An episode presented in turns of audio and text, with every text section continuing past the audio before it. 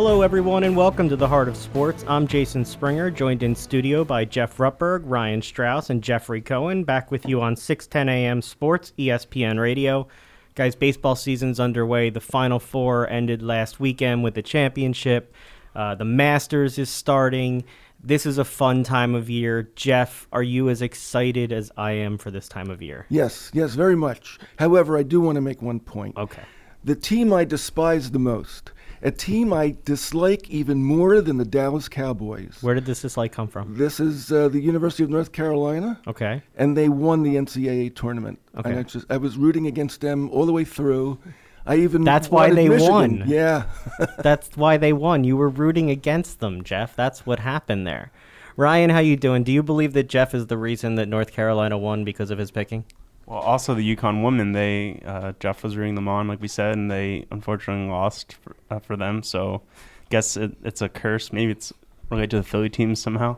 Jeff Cohen, what do you think? Is there a Jeff Ruppberg curse? Oh, definitely. Or you could see it as a good thing. But you want to give a public service announcement before we go into the Ruppberg curse or any other topics we're going to talk about today. Yes. For all the kids and adults out there and professional athletes, this is a public service announcement directed to you. If you're going to do something stupid, don't do it in front of a camera or post it online. Why are you giving this public service announcement to people this week, Jeff? Because this very, very smart player on the Reds, prospect named Ian Kahaloa, decided that he was going to post himself doing drugs on Snapchat.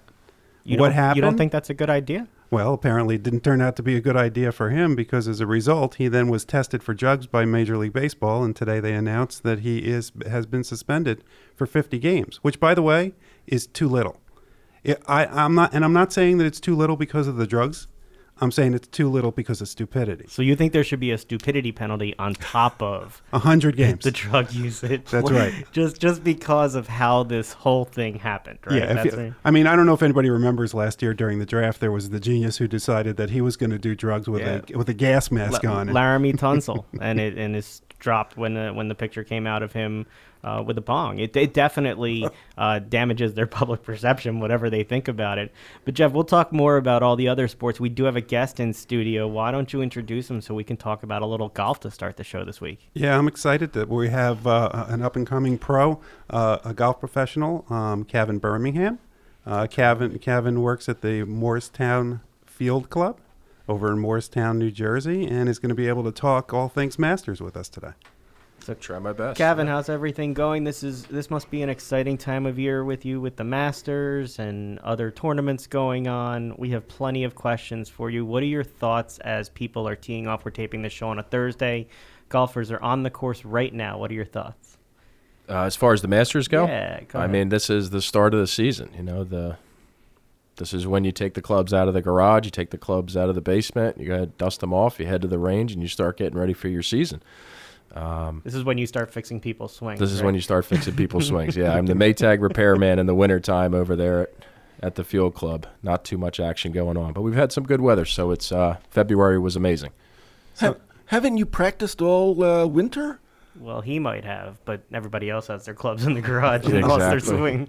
Yeah. Not everybody else is a golf pro that has time to be out there on the course. In fact, I move them to the basement during the winter because I need the room in my garage for the snowblower. Don't you get out to the various places to practice your swing? Yeah, you ever try hitting a golf ball in the middle of winter? Yeah. It hurts. Yeah. It hurts. that reverberation in the ball it stings. Is not something that everybody likes. I thought one of the touching things at the beginning of the Masters this year was, as most people know, Arnold Palmer passed away this past year. And they decided to start the Masters. Usually they start with Arnold Palmer and Jack Nicklaus and Gary Player teeing off the first hole to start the Masters. And since Arnold Palmer wasn't there for the first time in over 60 years, they decided that Gary Player and Jack Nicklaus would tee off, but they would do so with a white chair and one of Arnold Palmer's green jackets there. And he has meant, I mean, Cavan, why don't you tell us how much Arnold Palmer has meant to golf? Idol. I mean, that's it. You look it up in the dictionary as far as a golf professional goes, how he handled himself on and off the golf course. Arnold Palmer comes up 10 times out of 10. He paved the way for a lot of new younger golf professionals looking to make it out there on the big tour, on the big show. He made golf cool with endorsements, with TV ads, with just his style, the carnigan, how he wore himself out there on the golf course. And, you know, he was a greenskeeper's kid. He wasn't, you know, anything too flashy, but he was our, you know, everyday golfing guy, somebody you could really look up to. He was one of my all-time idols, especially my grandfather as well. I think it's fitting that that's how they started it, too, because the Masters talks about the traditions of the Masters, and here they are honoring that. Sure. No, and if you're going to honor somebody, it's Arnold Palmer, that's for sure. So before we get to the beginning of the Masters, something happened last week that was baffling to me. Drives me nuts. What happened was in a women's major, which is, I think, the Dinah Shore Classic, right? Yep. Poppy's Pond, yep. And in that tournament, Lexi Thompson was up by a few strokes going into the last round. And on the 13th hole, somebody walked up to her and said to her, by the way, you're getting penalized 4 strokes for something that happened yesterday. Yeah, the next day. This was the final day, not even in the same day. Right. Yeah, no, that was incorrectly done. So can you tell us, first of all, what happened? So when you're playing in a tournament, the last thing you want to do is step in somebody's putting line. Right, being tedious, golfers, you want to make sure that you don't mess anybody else's stroke up or, you know, hurt the line of the putt. So Lexi went up there. It was a putt that she was going to make 100 times out of 100. She was not going to miss this putt. Went up, nonchalantly marked her golf ball, let her fellow competitor putt her ball out. Lexi now approached her ball, side-saddled, if you will, not directly behind. And when she put the mark back down, a difference of maybe an inch, the ball was now played from an incorrect spot. So she holed the ball out from an incorrect spot, which is against the rules, signed an incorrect scorecard at the end of the round, which is against the rules. But did she really mean to edge an advantage out? I don't think so. It shouldn't have cost her a major. So was the TV cameras used to make that decision, and is that a common practice in professional golf? So there shouldn't be an opportunity for a viewer to call in, wear the stripes, if you will, and decide that player's fate. That's just absolutely incorrect. It cost her history. She could have been, that would have been the second time that she won this major. What was the penalty? The penalty was marking the golf ball. When the mark went back down behind the ball, it was not placed exactly in the same spot that it was prior. And this happens quite often. If you've ever played a round of golf, you try to mark your ball, you let your buddies putt out, and you go back to mark your golf ball, it's pretty hard to put that ball in the same exact spot. And so a viewer noticed this and emailed. Say that again? A viewer noticed this that and emailed. And called in to the LPGA. It should have been, exactly, it should have been taken care of and dealt with inside the LPGA. It shouldn't have been, here comes a rules official driving out to the middle of the fairway on the 13th hole at the end of a major to say, hey, by the way, we're adding 4 strokes to your score. So, for example, for the NFL, so when we watch the games, we can call into the NFL the next day and tell them all about the penalties, the holding penalties that the refs missed. Well, no, because the difference in this is it's still one tournament. The better analogy would be if there is, let's say somebody throws a touchdown pass in the first quarter. Mm-hmm. And then somebody calls in at halftime and says, hey, by the way, there was offensive pass interference. The wide receiver pushed off in order to gain an advantage. And them coming back in the third quarter and then saying, you know what? No touchdown there. They take it off the board. Yeah. That would be what it was like. It just makes no sense to me. Why does golf allow that? I get it's about integrity and honor and everything, but really somebody's going to be able to zoom in on their TV at home and call and change the outcome of a major golf tournament. It was horrible. I felt so bad for her, but I'll tell you, if there's any kind of silver lining to this, that she's gained a fan for life and a lot of people, how she handled it. And I think she birdied 4 of the last 5 holes to get into the playoff. So my hat's off to her for doing that and almost coming back and winning the darn thing. Why did the LPGA basically say they were giving her a gift, that this was – she actually ended up better than she would have under last year's rules? I would just pass up that gift, by the way. Thank you. What? Yeah.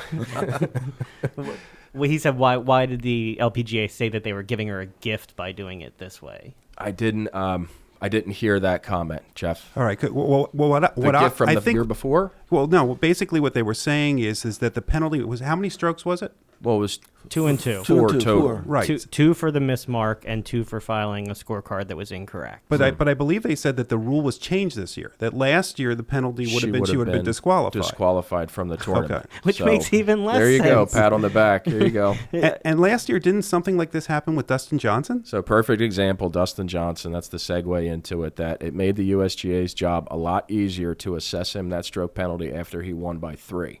If Dustin Johnson was maybe leading by 1 going into that last hole, there's no consistency. They may have or they may not have assessed that stroke penalty to him. And they left him hanging during that. It happened a couple different times. You can't have greens that fast and expect the balls not to be affected. Well, and let's move into the Masters with Dustin Johnson, who took an unfortunate fall yesterday. Again, we're taping this on Thursday. He was in his rental home in Augusta and fell down some wooden steps and hit his back and went out on the tee to try and start today and withdrew from the tournament. That's a shame. Is the field wide open now? Playing the best golf of his career. He steps on that tee almost like Tiger did back years ago when he was at Augusta 20 years ago. Can't believe it's been that long. Tiger won his first jacket, but arguably he was the heavyweight champ. He was the heavyweight favorite to win this year's Masters. But you cannot count out any of the top 20, top 30, even top 40 guys. The game is that good. The game is in that good a shape with players playing at their highest level, being able to peak. We've had 2 59s this year on the PGA Tour. I'm able to shoot that on a front nine. Right? That's what you shoot. Sometimes. That's a good front nine for me, actually. Question, don't you have to put money up to enter the golf tournaments? For like Augusta or for PGA Tour events? Or yes. Yeah, there's a smaller entry fee. So the better golfer you are, the more money that you make in golf, it seems to be the lower the entry fee is. And the small mini tours that are out now down in Florida and the Carolinas and even up here in Pennsylvania, the entry fees are much higher because that's the money that you're playing for, the purse money. So yes. Does he get that money back that he can't? He'll get more than that if he wins. Yeah, no, I don't. Yeah. As far as Dustin Johnson goes, I don't think he's going to be too worried about. I'm not exactly sure the exact price, but yeah. If anybody could do that, I'm pretty sure that they'd have a million people entering the Masters if you could just put up enough money to play. Sure, you still got to win a tournament. It's the new pro-am. Yeah. Could you talk about the state of American golfers currently? And I know in the Ryder Cup, we get to see their talent showcased against the European team. Could you just talk about the state of American golf, how it's moved on from the Tiger Woods era? I mean, right now, Rory McIlroy is really the face of golf, if you will. Just some comments around that or who might be a surprise this season. It's a global game. So what Tiger Woods did in the late 90s and early 2000s will never be seen again. He practiced a different way. He made golf almost cool again, like Arnold Palmer did. The Nike swoosh, the red shirt on Sunday, the physique, the power that he was hitting the golf ball. He was out driving these guys by 40, 50 yards. He was turning grown men into little kids again. So now what that did, that transcended into the ranks, so to speak, and that 125th ranked player on the tour, say 20 years ago, versus now, 5, 6, 7, maybe even 10 strokes better. So do you think that as a result of somebody like Tiger Woods, that golfers are better fit? Well, we have this discussion quite a bit at the club off months, and my comment is, if you have your child and you're raising him to be an athlete, you're not raising him to be second best if he's got that talent, right?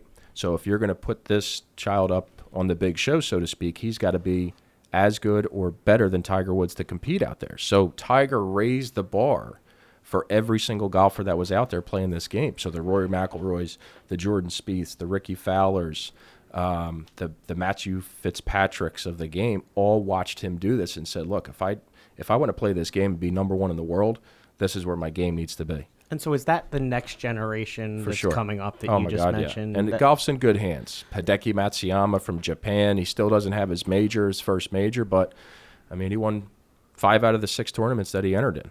Dustin Johnson winning the Grand Slam for the WGC events, the last one he won in Mexico. I mean, golf's in a good spot. But he's in his 30s now, right? Dustin, I think, is maybe early 30, 32. Yeah. Who are the really young guys that maybe we all know about? Ricky Fowler and Jason Day and Matsuyama.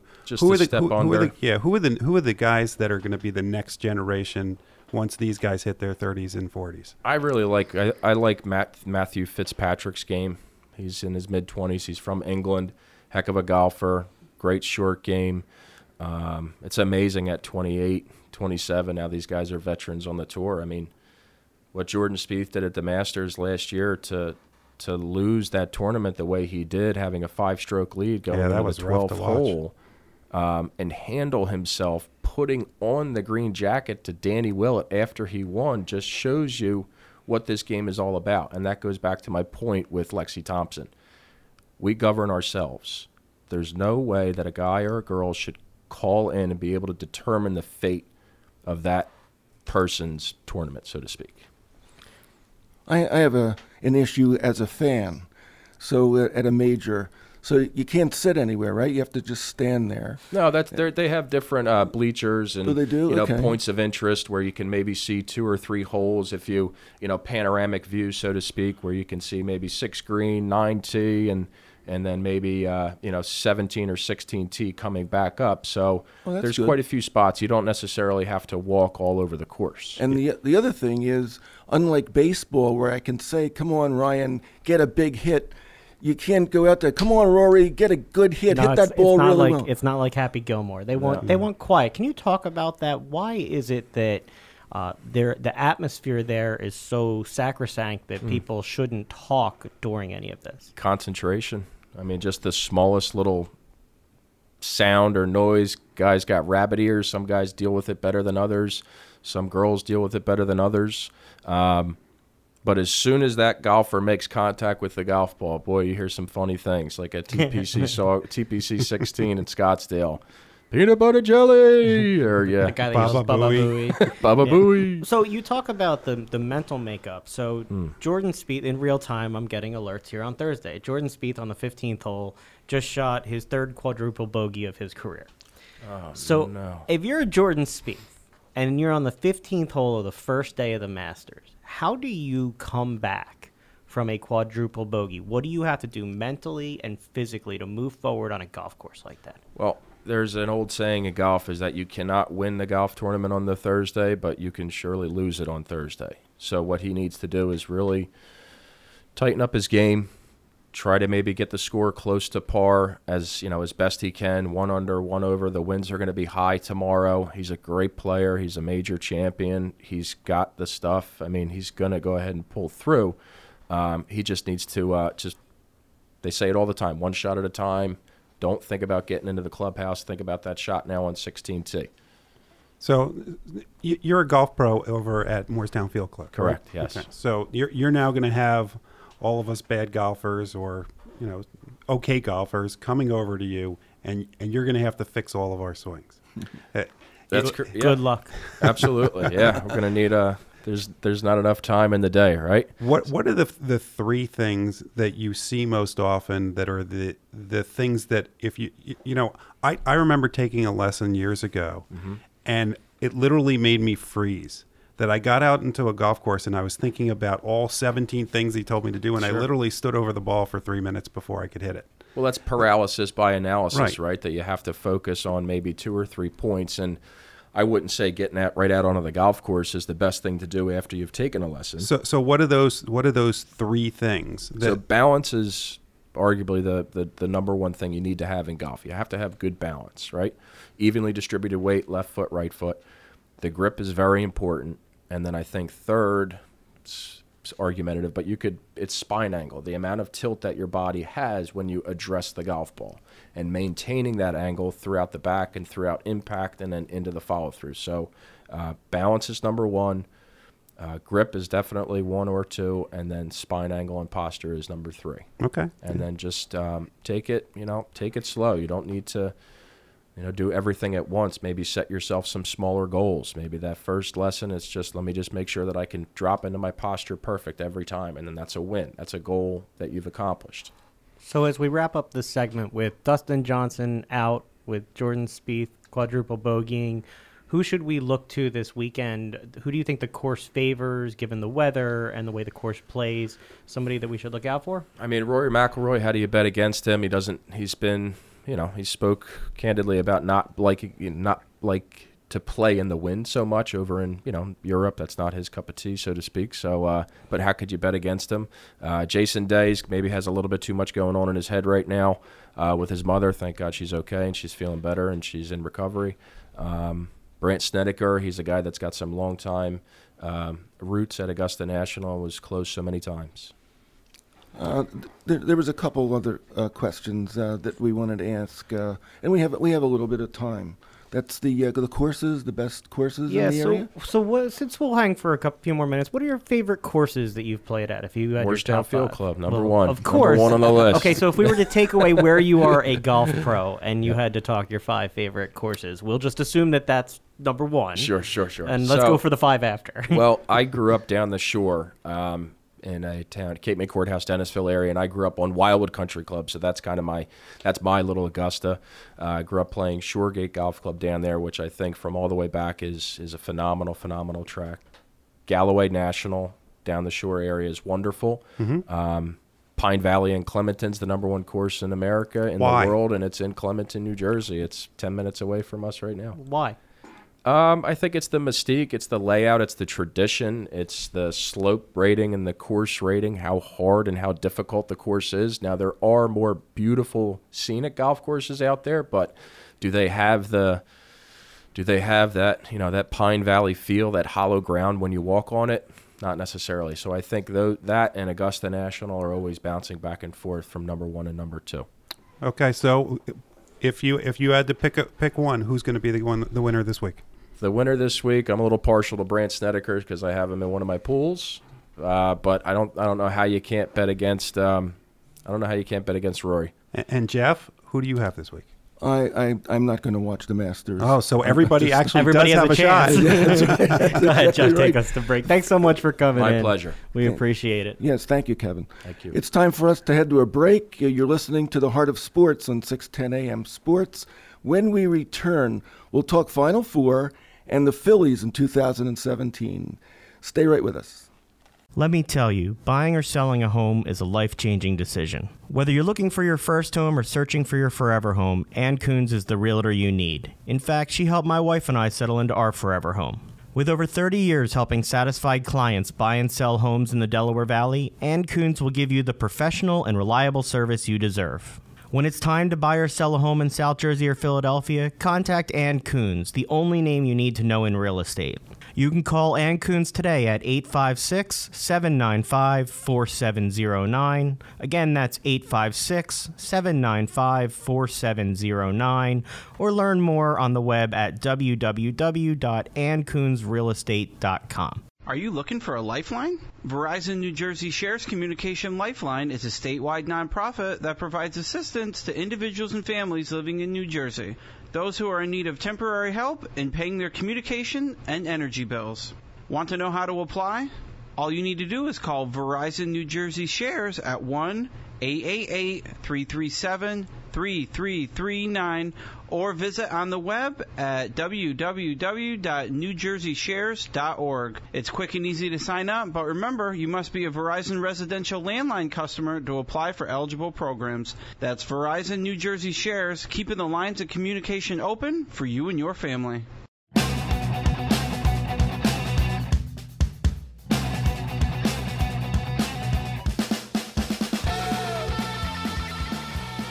And we're back. This is The Heart of Sports on 610 AM. I'm Jeff Rutberg with Jason Springer, Ryan Strauss, and Jeffrey Cohen. Okay, who watched the Final Four and the championship game? Jeff Rutberg is raising his hand in studio. Ryan Strauss has his hand up. Jeff Cohen, why is your hand not up? You didn't watch the Final Four either? Work. What can I tell you? Oh, you're just so busy. So, Jeff Rutberg, you're disappointed that North Carolina won. Yes, I am, but what team can win shooting 20%? I mean, Gonzaga was shooting 20% in the second half, You can't win. It's like a quarterback in football throwing four interceptions. You can't win that game. Well, it's a challenge for them to shoot in those stadiums, right, Jeff? Well, from what you hear from the players, and I can't remember the last time that we had two teams shoot well in the final or the Final Four. It just it seems that the depth perception, they're used to playing in a smaller arena with a background that is closer to you. And they say that makes a difference in when you're shooting, when all of a sudden you have to play in these giant stadiums where you just have all this room afterwards. You know what didn't impact the stadium didn't impact? The refs. They were terrible. Many fouls in the So many fouls called in that game. There was no rhythm to it. It went forever. The best game was in the tournament was actually North Carolina-Kentucky. That was the best game that was played in the tournament. I don't even think that was the best game because the refs impacted that game too. Well, the two best players on Kentucky were basically on De'Aaron Fox was on the bench for a large portion of the first half. Malik Monk, I think, also had two fouls in the first half. And if you're going to call two quick fouls on the stars of the game, I'm not saying don't call fouls if they're stars. I'm saying don't call these ticky-tack fouls that they seem to be calling now. I agree. I don't like the way that it disrupts the game. Yeah, and you'll end up with a game like the 76ers play. Well, there's lots of reasons why that happens. Lots of second and third and fifth-round draft picks. I'll take Kentucky over the Sixers now. Yeah. Well, this is the team that the Sixers are rolling out. We'll talk about that more in the third segment. So, Jeff Cohen, you may not have watched, but the Final Four Saturday had its second highest rating in 12 years. North Carolina-Oregon was up 42%. Gonzaga, South Carolina. We wondered with a team like South Carolina in the tournament, would the ratings be not as high? Up 31%. Wow. The championship final, 23 million viewers, up 30% from last year. So people didn't seem to have a problem watching. They March Madness Live had 98 million live streams, up 33% from their previous year. The national championship game alone got 4.4 million live streams. That's up 29% last year.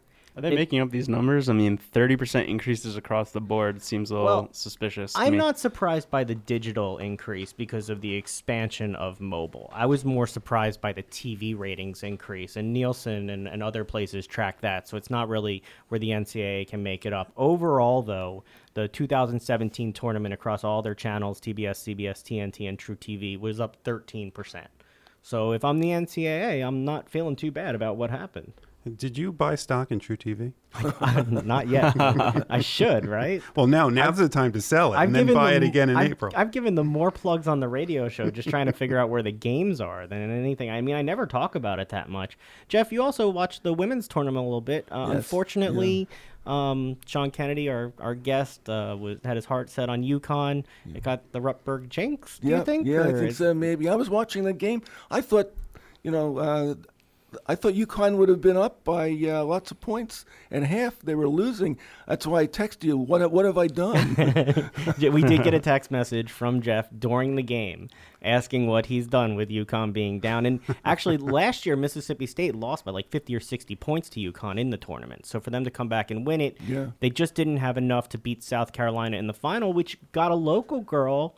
Local product. Yes, Dawn Staley. Got a championship. I was glad that happened. I couldn't root for Mississippi State because they beat the team that I liked. But Well, I'm going to start questioning which teams you like now and checking against them. So that may be a future segment, teams that Jeff likes. I did watch part of the women's final, and I was surprised that when it got towards the end of the game, one of their better players and the player that actually was the biggest impact in beating UConn was sitting on the bench for the last 10 minutes. Yeah. And nobody has been able to explain why she was there. Even the coach just said, well, the other person was hot. And I think hot was 6 points. Look, I don't question coaches. I don't get answers, so I just don't ask the questions. One of the things that, we don't really know, we can't really feel, is the pressure that they feel when they're out playing, in front of 20,000 people in the stadium and millions on television, and how much pressure that is to score, even foul shots. And, something that they practice and practice and practice, and they miss one, it could turn the game. Well, she did pretty good against UConn. Well, but it's all of them. I'm talking about all the players. It's, we yell at them and scream at them. They're college players.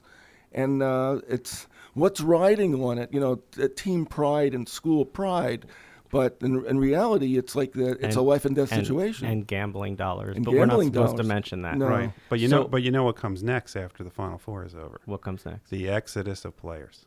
Okay, right. And so, you know, it's funny. You talked about Malik Monk being on the bench. That's before the Final Four even starts. You have guys declaring for the draft. Oh, yeah. Markel Fultz, who didn't even make the tournament. Your boy LaVar Ball. He's announced. Yep. He's announced. So LaVar, his dad is coming to the NBA. Are you excited, Jeff? Oh, I am very excited for LaVar Ball to go play. And my only hope for him is that he doesn't get taken by the Lakers.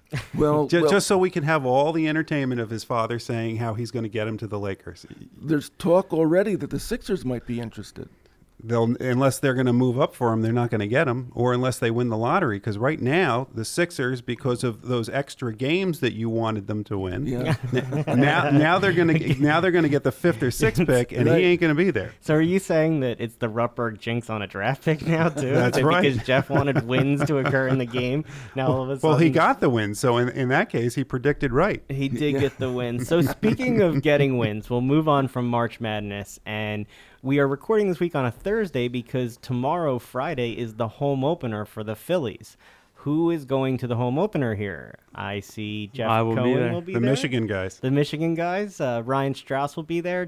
Jeff, a little too cold for you? Yes, too cold. I don't start going to Phillies games until either the very end of May or June. It could be cold tomorrow night at the game. I would dress up. Well, it's a 3:00. 3:00. So it'll still be sunlight out, hopefully.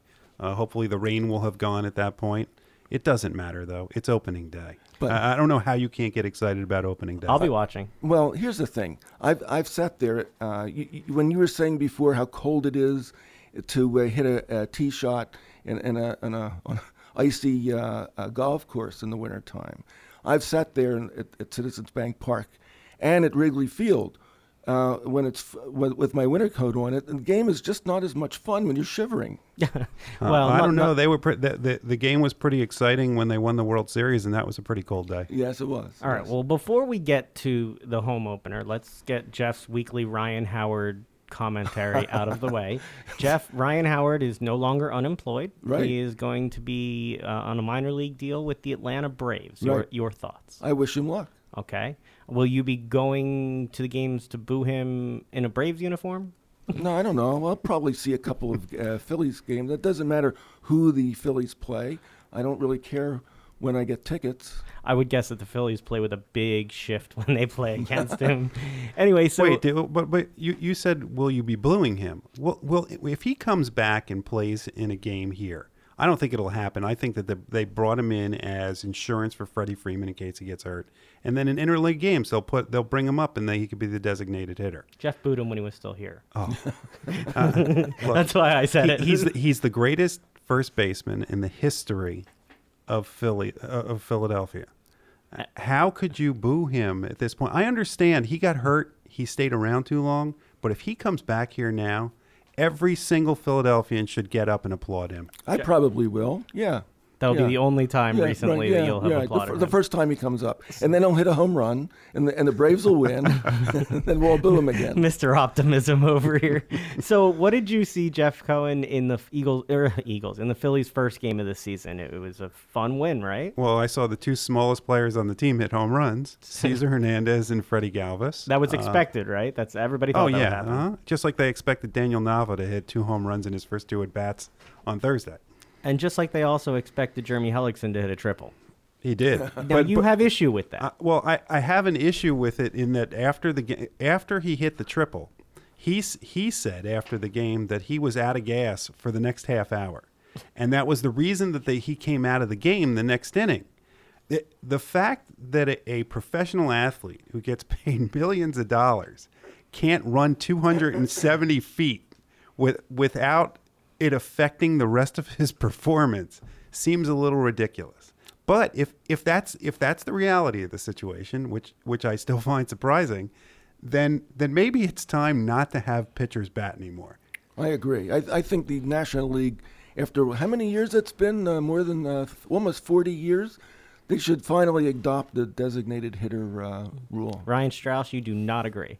No, I personally really like having the pitchers bat. I think it makes the games a bit more entertaining. You have interesting strategy late in games. And having lived in Michigan, watched a bunch of Tigers games and seeing the designated hitter game to game, I just personally don't like it. And if Major League Baseball ever does make that change, I will not watch for maybe even a full season of protest. And then you'll watch again. Yeah. Well, yeah, you only live once. But I don't buy it because the younger generation wants faster. It wants shorter games. And what is one of the things that drags down a game? The pitcher comes up as the ninth batter, unless it's Madison Bumgarner, and they don't know how to bunt anymore. They basically go up there not to get hurt. So you have at least 3 pitches, maybe 6 pitches. Maybe they swing at one. Maybe every 10th at bat they get a bat on the ball. But for the most part, all it is just slowing down the game, as opposed to having another potential hitter up there who could hit a home run or do something. I mean, I agree that there's probably more pitching changes because you have the pitcher batting, so you're incentivized to pinch hit for them, bring a new pitcher. Having a pitcher up might be faster for the game if you're thinking of speed, because they would just get out more quickly. I don't know. I personally, amongst my friends in their mid-20s, I haven't heard that sentiment of wanting to change baseball significantly. I think there is that marketing problem amongst the younger fans with lack of stars in the game nationally compared to other sports right now, and probably a just lack of generational interest. I mean, it seems like basketball is really making a push towards the second spot after football. But if you have different rules for different leagues, it's like two different leagues. You have to have the same rules. I know that the traditionalists say that it's part of the game, that it's been part of the history. But at this point, what other sport has different rules for half the team? None. Are you guys surprised that Tyler Goodell is gone? I'm devastated. I mean, there was nothing like watching him for 162 games last year sit on the bench and do nothing. They took a kid in the minors who never played above AA. They took him in the Rule 5 draft for, $20,000 or whatever it is that they have to do that for, and then they didn't play him. So not only did they keep another player in their system down, but they kept a guy that they claim has promise and damaged his development for an entire year, and then they needed room on their 40-man roster, so they designated him for assignment, and bye-bye, he's on the Reds. And this is surprising how. I mean, I'm not surprised. The list of Phillies players that this organization has stifled, ruined, you name it, is long. I mean, they blocked Ryan Howard coming up. Dom Brown, take your pick on that. Yeah, but did they, the whole thing about about Ryan Howard being blocked, who was he blocked by? By Jim Thome. One of the greatest hitters in Major League Baseball. I understand that, but you had somebody who turned into, as you said, your best first baseman, and you missed a year of his career because of that. Now, I'm not saying nobody could have seen that. I'm not saying whether they should or shouldn't have. I'm just saying we've seen it before where with the Phillies' decision-making that is they did it with Utley. Questionable. Well, the thing with Tyler Goodell is he was a Rule 5 pick last year, so they had to keep him on the Major League roster, and if you're going to get rid of him now, then the thinking in my eyes goes, why didn't they just cut him in the middle of last season when they could have given more playing time to Roman Quinn earlier, or Nick Williams could have gotten a call up potentially. I had a question for you, Ryan. You mentioned that your group of friends, the people in their 20s, that Major League Baseball players aren't as identifiable. Why is that?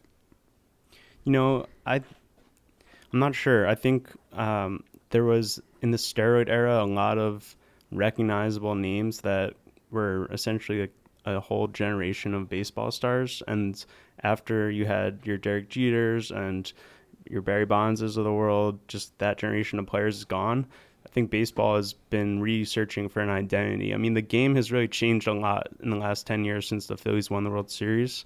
I mean, you have a significant amount more of defensive shifts. You have a significant amount more of home runs, and the runs scored are significantly down. Averages on base percentages are down. I think that alone, particularly until home runs were up last year, you had an era of just very low scoring in baseball, and that was hard for fans to identify with. So, I mean, it's funny you mentioned Derek Jeter. ESPN just did a survey that said of the top 50 athletes in all sports, the only three that were baseball are all retired or dead. It was Babe Ruth. It was, I think it was Pete Rose. Yeah, Pete Rose. And it was Derek Jeter. So, Jason, you're a marketing guy. What does MLB need to do in order to get the Mike Trouts and Nolan Arenado, who was mentioned by us a couple weeks ago? How do you get those guys to be the face of baseball? Well, it depends. I mean, Mike Trout is a reluctant star. He just happens to be very good at baseball. He doesn't want to necessarily be the face of baseball. You have to get personalities that match with the skill set to be able to do it. It seems like with the changing players, you don't have it's not a culture right now that encourages that personality to step out. It's more of an adjustment in the game. So from a marketing standpoint, baseball has to decide whether they're selling their product or their players. Right now, they've been trying to sell their product recently because they don't have the marketable players. You know, if they have the home run derby and people are like, who are half of the players hitting in it, it's not effective for them. So they focus on the fact that it's the home run derby. So it's a challenge for baseball that is only going to get better as these players grow. You know, you got the Carlos Correas in Houston, you've got Trout, you've got other players who are definitely at a level with a skill set that they could do well, but they're just not with the personality yet. So, going around the table here, who's the face of the Phillies for the next 10 years? The Philly fanatic. Yeah, the Philly fanatic. Yeah, I don't know anybody else. They don't really have anyone yet. I think that, you know, the face isn't determined yet. You've got so many players in the farm system. You've got some young players at the major league level. I feel better that the Phillies will have a face of their team now than I have at any time in the last few years. I think they're hoping that it's going to be J.P. Crawford, but he's got to get up here first. Right, yeah. Yeah, I think particularly in Philadelphia, we grew accustomed a bit to having, like, mega superstars on our teams. When I was growing up in the early 2000s, you had Allen Iverson and you had Eric Lindros and, you know, all the rising stars that the Phillies had. It's hard in an era of such constant social media and digital media for baseball players to show their personalities and to attract fans, because I think the NBA has done a much better job of marketing their players individually, and baseball, which is a very traditional sport, the players are it's in the World Baseball Classic, you saw so much emotion and expression, but in Major League Baseball, that's kind of looked down upon. And you saw that when Bryce Harper was first in the majors, he wanted to, you know, bat flips and just kind of being that outward player. But I think here's what we all need to know, and everybody listening, especially in the Philadelphia area, is how fleeting this can be, because it wasn't that long ago that we had lots of faces of the Phillies. We had Ryan Howard, we had Chase Utley, we had Carlos Ruiz, we had Jimmy Rollins, and we had Cole Hamels. And that was just a couple years ago, and now we're sitting around this table going, who's the next face? Well, years ago, 100 years ago, or almost 100 years ago. I don't remember that. I don't either, but it was before my time. But I had patients in the river towns in New Jersey that told me about this. Babe Ruth and Lou Gehrig and all those guys used to barnstorm after the season, which started, you know, which ended, the World Series ended in September.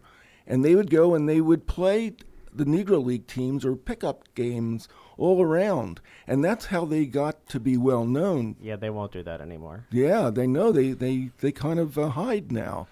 We have to take a break here. You're listening to The Heart of Sports on 610 AM. When we return, we are going to do a roundup of the failing Philadelphia teams right now, the Flyers, the Sixers, and the Union all stumbling together. Mm-hmm. Stay right with us. Let me tell you, buying or selling a home is a life-changing decision. Whether you're looking for your first home or searching for your forever home, Ann Coons is the realtor you need. In fact, she helped my wife and I settle into our forever home. With over 30 years helping satisfied clients buy and sell homes in the Delaware Valley, Ann Coons will give you the professional and reliable service you deserve. When it's time to buy or sell a home in South Jersey or Philadelphia, contact Ann Coons, the only name you need to know in real estate.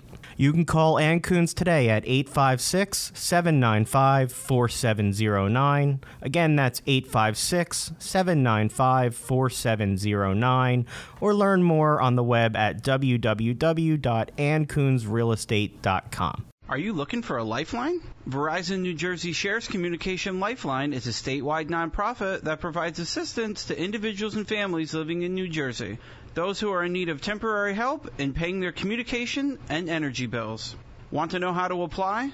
All you need to do is call Verizon New Jersey Shares at 1-888-337-3339 or visit on the web at www.newjerseyshares.org. It's quick and easy to sign up, but remember, you must be a Verizon residential landline customer to apply for eligible programs. That's Verizon New Jersey Shares, keeping the lines of communication open for you and your family.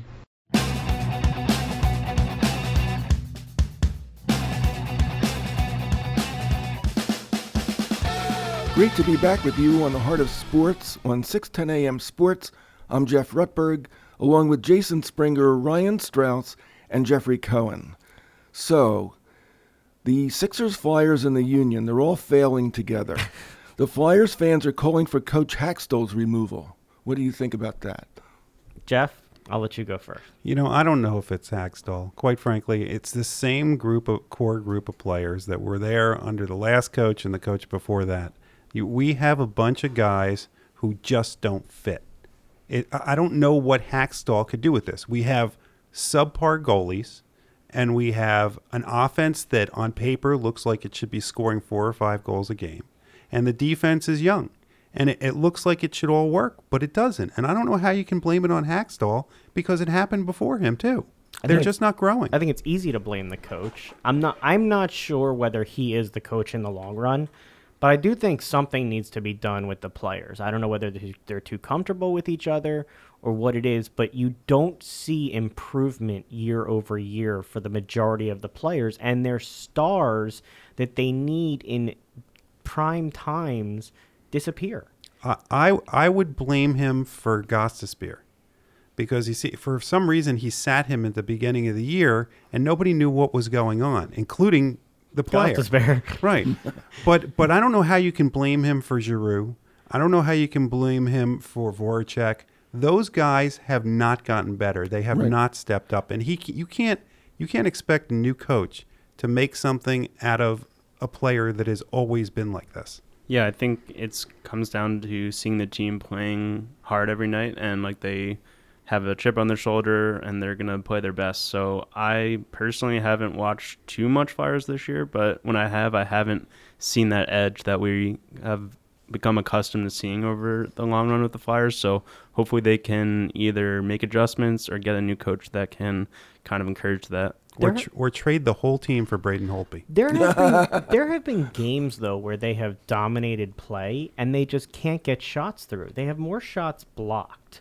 They have more passes that are knocked away, where they've dominated play at times. It's just frustrating to be a fan. And at the same time, they also have games where they'll go a whole power play where they don't shoot at all, where they're just cycling the puck around. When I watch the games, I'm yelling at the TV, shoot, take a shot. It sounds like the story of your life. You're yelling at the TV. And advising me not to yell at the TV with my baby. You know what else, though? We could change the rules. I mean, golf, you know. You just want to change the rules on everything. Rules and take some of the players off, and then there'll be more clear shots. Well, some power plays added in the second period that happened in the first period. That's what they have in the overtime now. It's 3-on-3. And I personally don't like it, but it's exciting. It's very exciting, but I still can't decide how I feel about it. But speaking of sort of changing the rules with the NHL, they're making a change this year. They are not going to send players to the Winter Olympics in 2018. That surprised me. I thought it was good marketing for the NHL to have their players there. The NHLPA didn't seem thrilled with it. Some of the players, Alex Ovechkin said he's still going to go. Thoughts on NHL players not playing in the Olympics? Because I believe we're going to have a little bit of divide in here. So Cohen first, and then I'll let you all take it. I'm okay with taking them out. Okay. I'd rather see college players and amateurs playing just like the old days. And I get concerned if it's a player on my team, do I want him getting hurt during that period of time? I mean, to me, that would kill me to sit there and see that some guy who's playing for Finland, who's my best player, is now hurt for the rest of the season. And I think, quite frankly, what they're going to have to do is like with Ovechkin, they're going to have to put clauses in their contract saying, hey, you can't go, and if you get injured when you do, we get to void your contract. That's and right. We'll see how fast Ovechkin goes. I agree with that. I never liked watching professional players playing in the Olympics. The Olympics, I think, are for amateurs, for college players, for high school, whoever, whatever. I don't want to see the professionals play.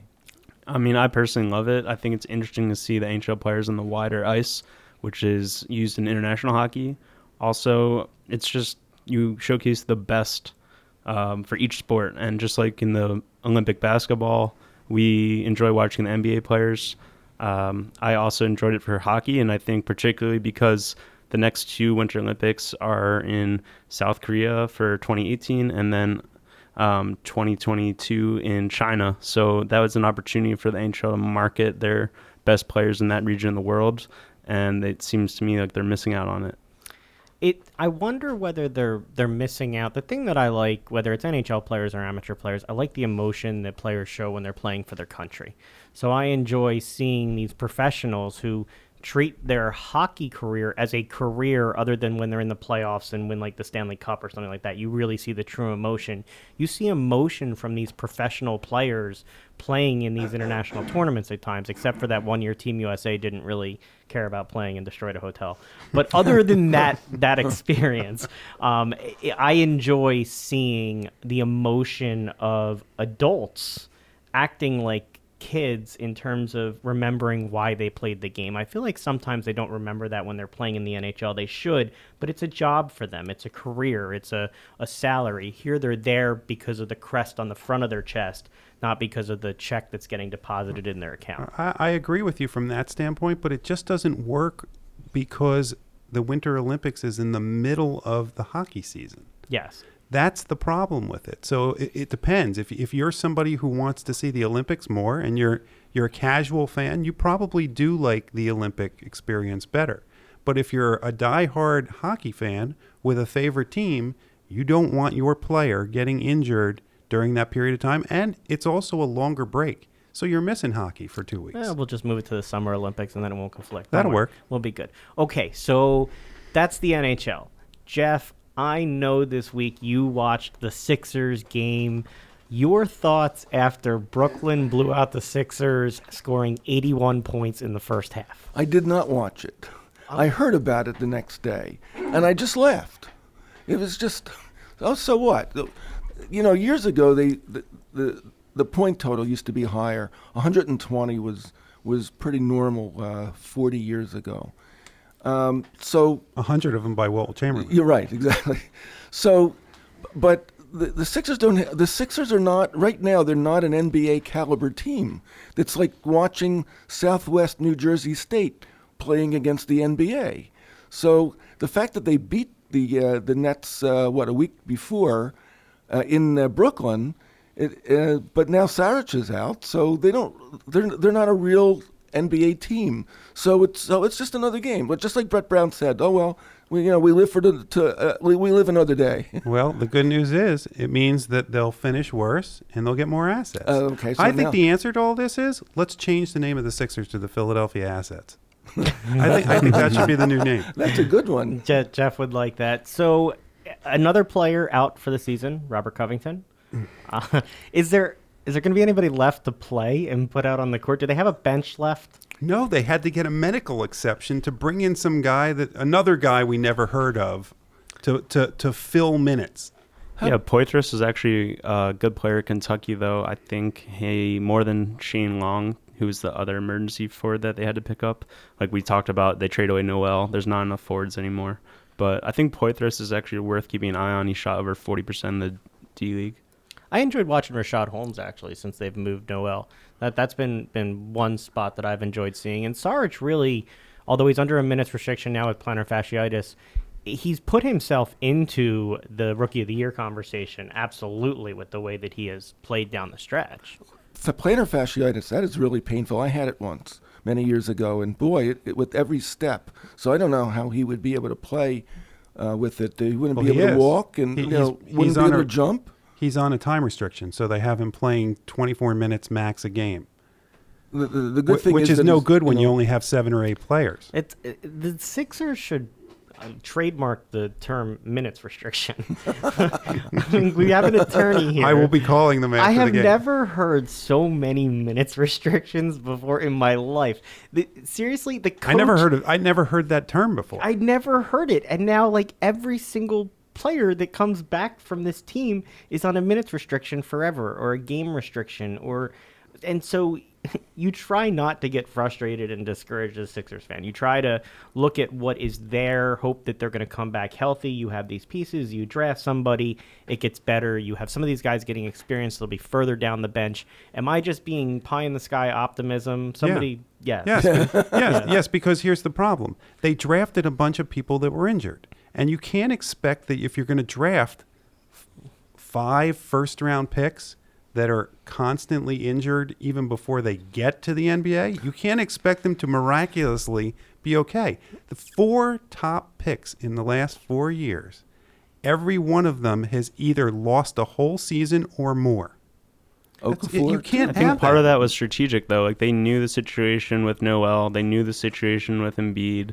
And it played out how it did with people missing time. But each one of them was a unique case of a big man that had talent to be potentially great. And yes, they did have to wait.